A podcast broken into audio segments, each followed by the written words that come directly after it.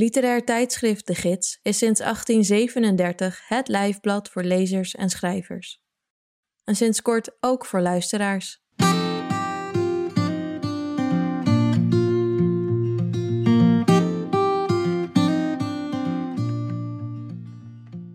Je luistert naar Sprekende Letteren, een podcast met verhalen, essays en poëzie uit de gids, voorgelezen door de schrijver of dichter zelf. In deze aflevering hoor je Wietske Versteeg.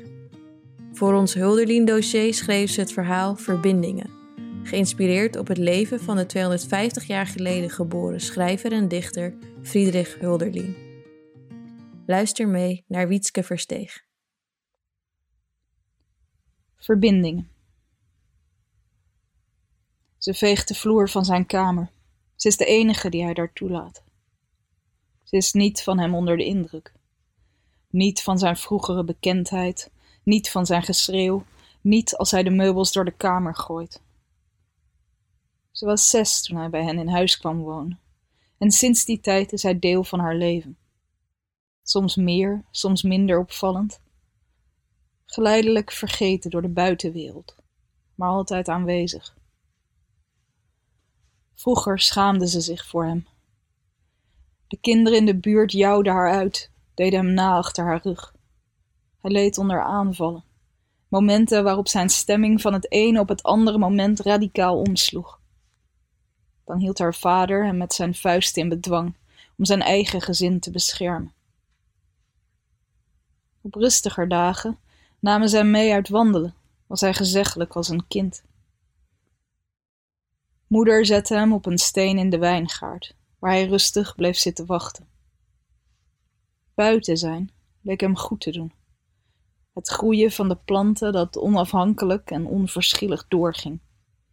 De natuur die niets om woorden gaf, of om welk individueel leven dan ook. Lottes moeder had weinig met hem op, met het idee om een waanzinnige in huis te nemen. En dan nog een die op het nippertje ontkomen was aan een beschuldiging van hoogverraad. Lotte herinnert zich vaag hoe haar ouders hadden geruzied over het plan. We hebben dochters, had Maria gezegd. Denk aan hen, hun reputatie. Het had geen zin, haar man was een bewonderaar.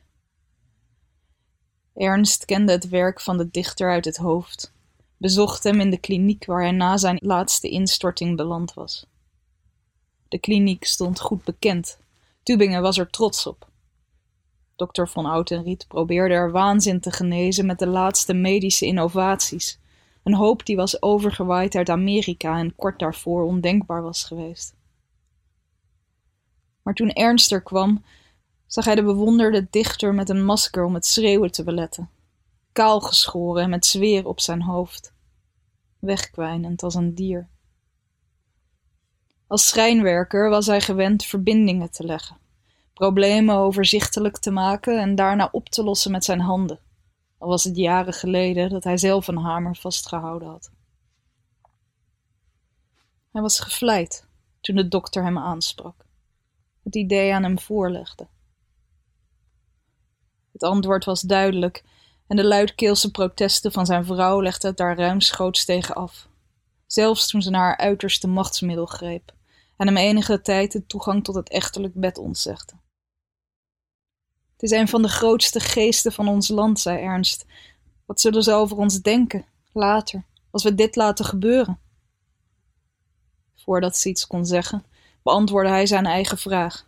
Ze zullen denken dat we barbaren zijn. En wat dan nog? reageerde Maria.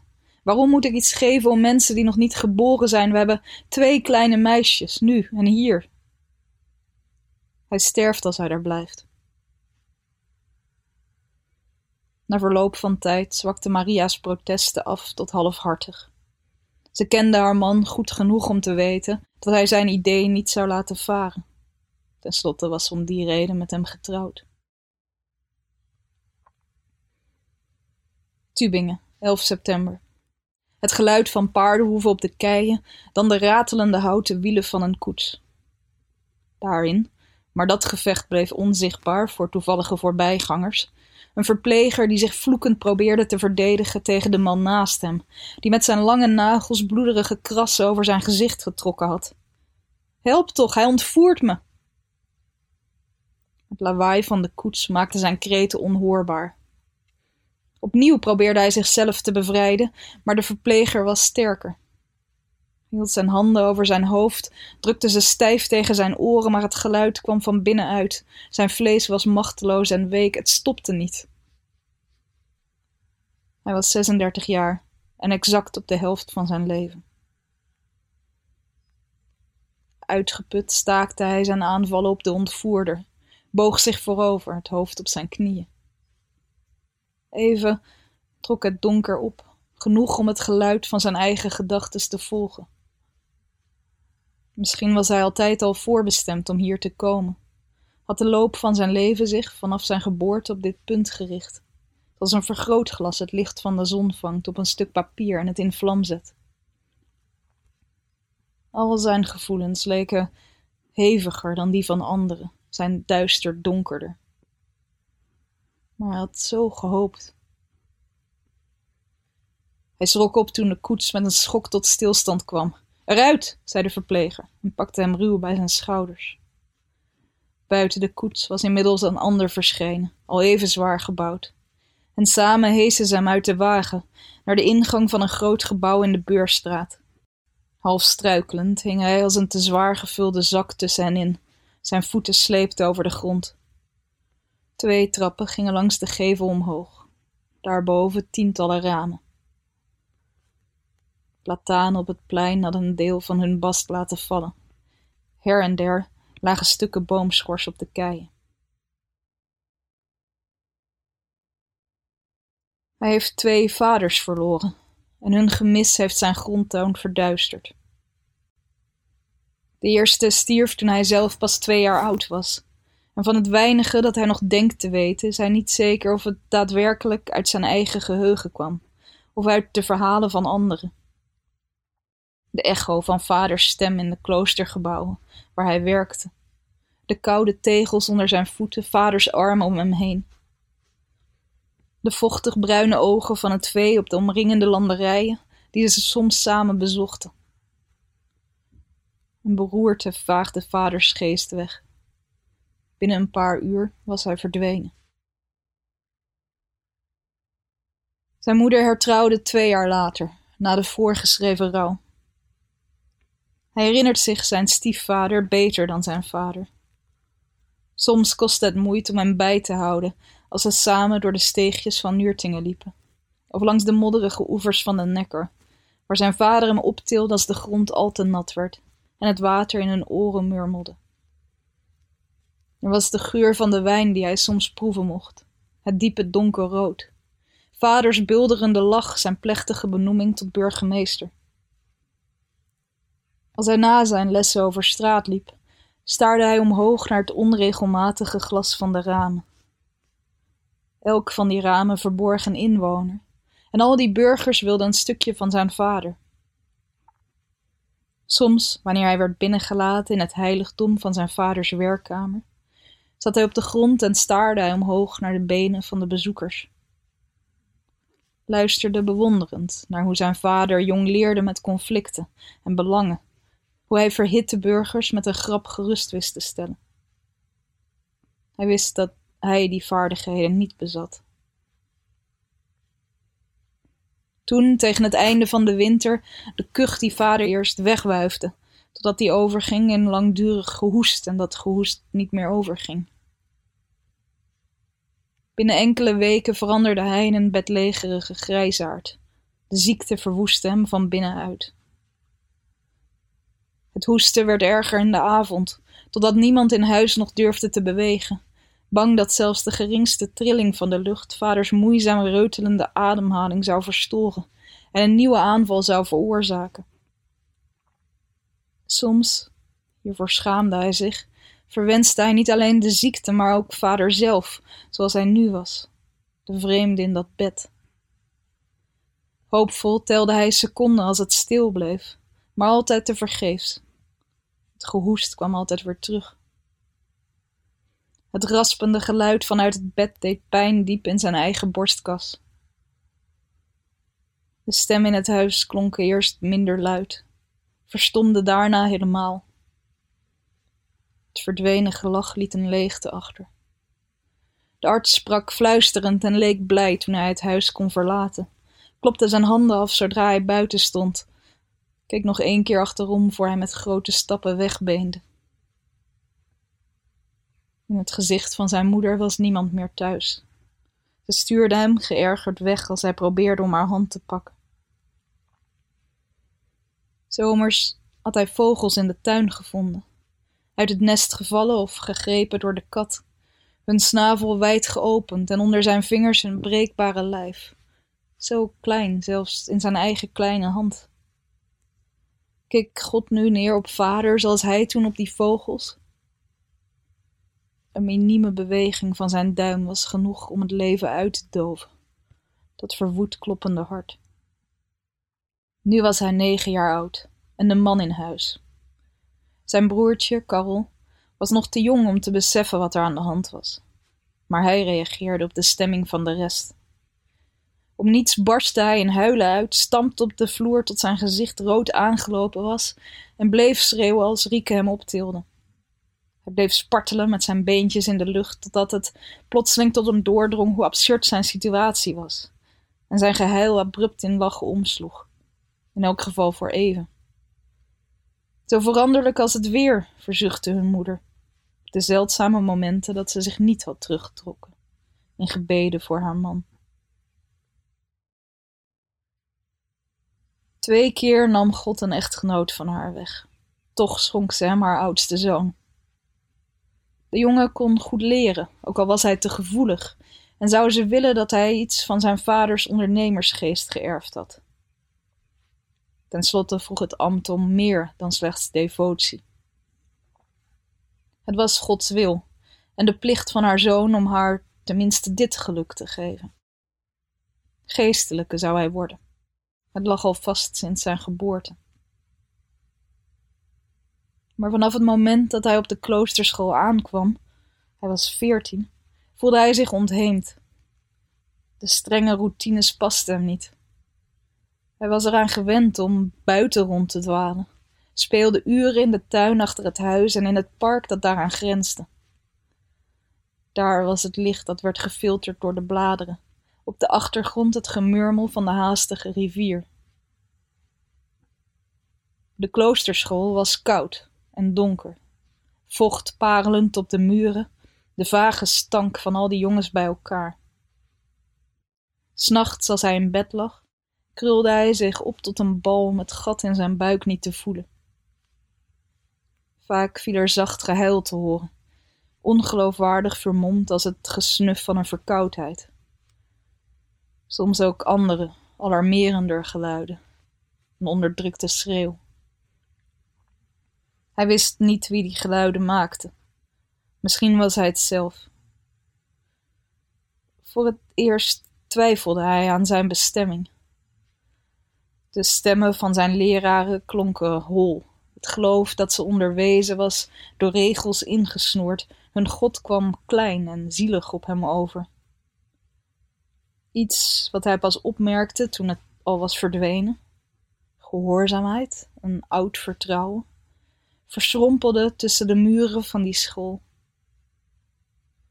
In de ruimte die het achterliet ontstond iets anders, eerst onopgemerkt, later onmogelijk om nog te negeren. Het geluid van één menselijke stem. Niet een koor van stemmen, geen gesprek, geen mening die luidkeels gedebiteerd wordt. Een enkele kwetsbare stem in de leegte. Een kort, helder geluid. Een instrument dat heel even wordt aangeraakt, het trillen van een snaar. Veel mensen vragen zich af wanneer de stilte in hem is begonnen, of zijn latere gedichten nog kunstwerken zijn, of het hulpeloze, half zwijgen van een al uiteenvallende man. Of zijn gekte echt was of gekunsteld, een poging te ontkomen aan de wereld om hem heen. Er is wel gezegd, later, dat hij slaapwandelend naar zijn lot toeliep, dat de waanzin zich al sinds het begin in zijn gedichten verschool. Dat hij te graag naar huis wilde, te graag omdat het thuis dat hij zich voorstelde, het ruisen van de rivier, de knisperende alpenlucht, een mythische eenheid die ver boven landsgrenzen uitsteeg, niet werkelijk bestond. Hij droomde ervan kennis te verspreiden, maar een geboren leraar was hij niet. De wereld was weer barstiger dan zijn ideeën, gedroeg zich nooit zoals hij het zich had voorgesteld.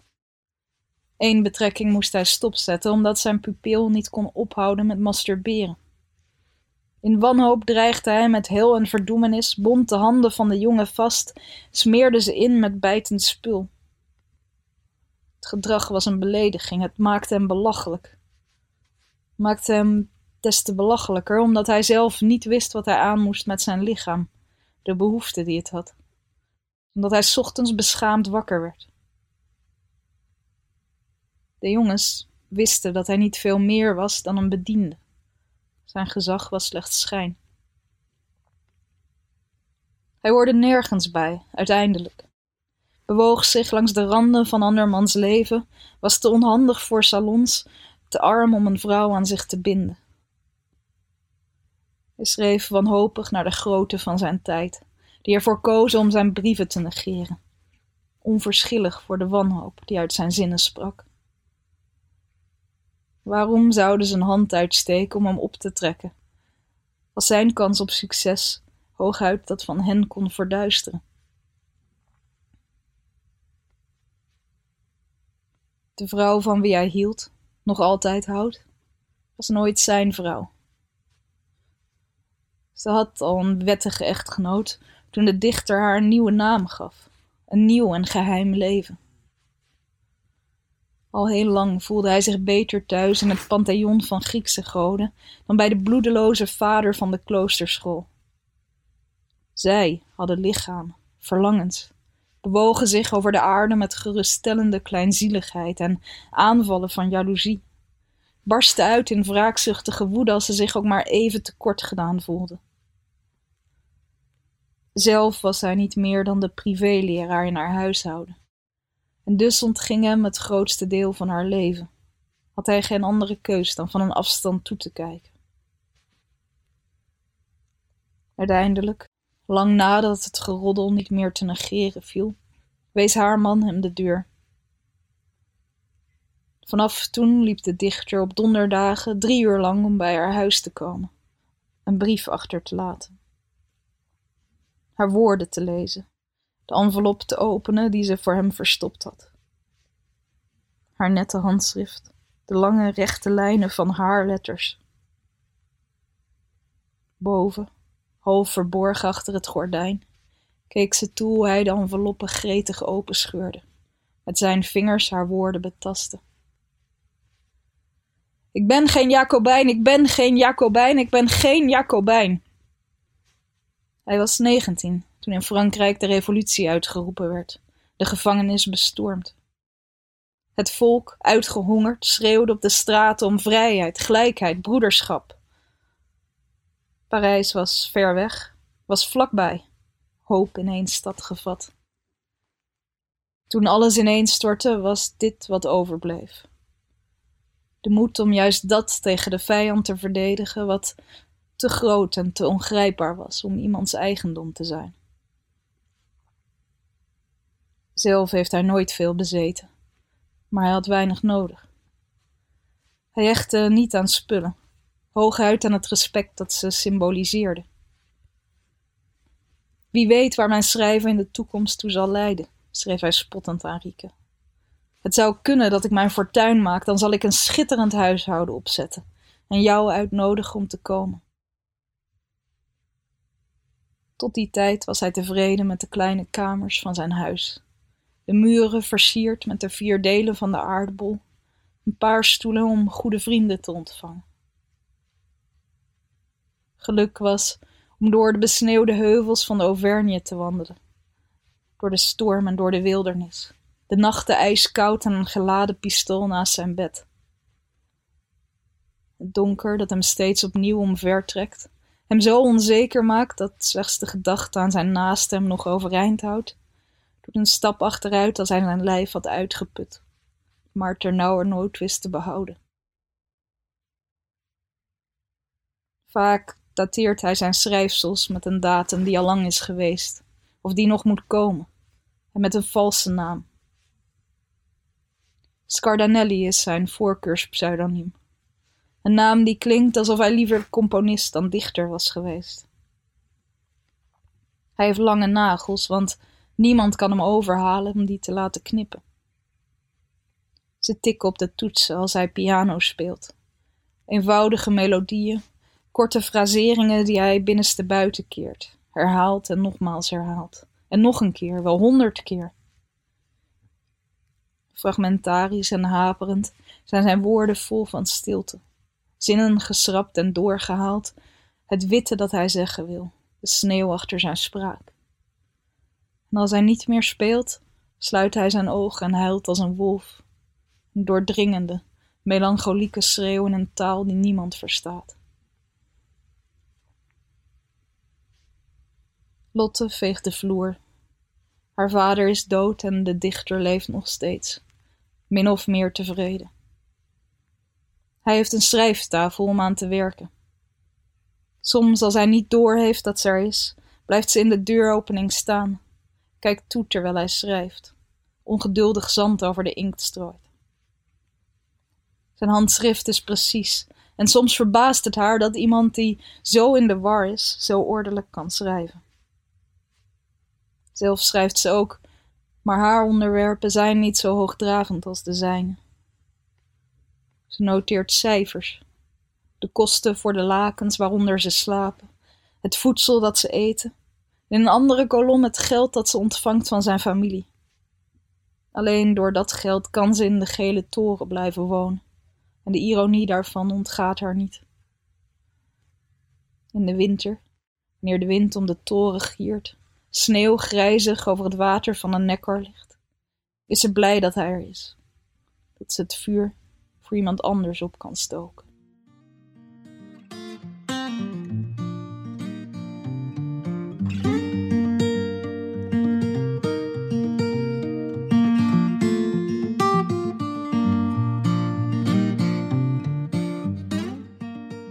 Je hoorde Verbindingen, een verhaal van Wietske Versteeg.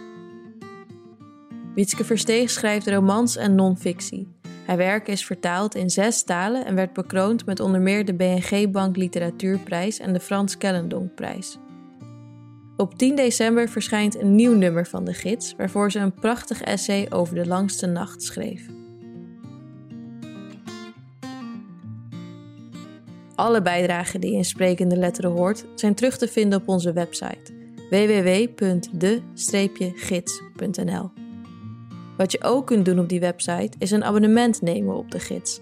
Vanaf 20 euro per jaar ben je al abonnee en steun je het langstlevende literaire tijdschrift van Nederland.